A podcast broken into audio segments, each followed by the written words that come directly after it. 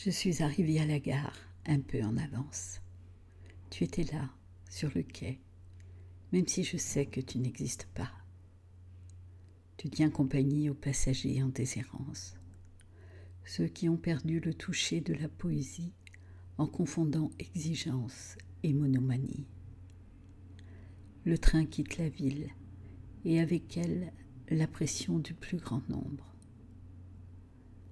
La campagne est sauvage nimbé d'une brume hors d'âge. Judas se promène de compartiment en compartiment.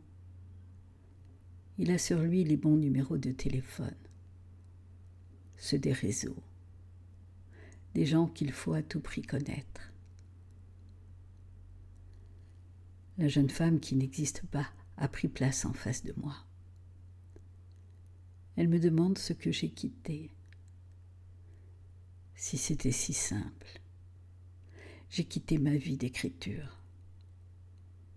Pourquoi dit-elle?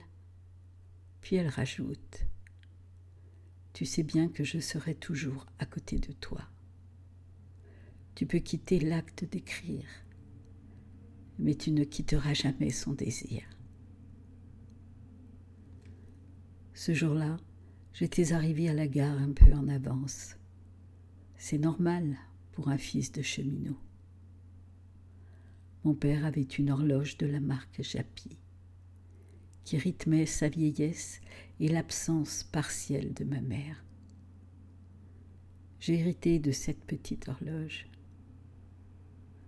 Je vis en quelque sorte le temps de mon père.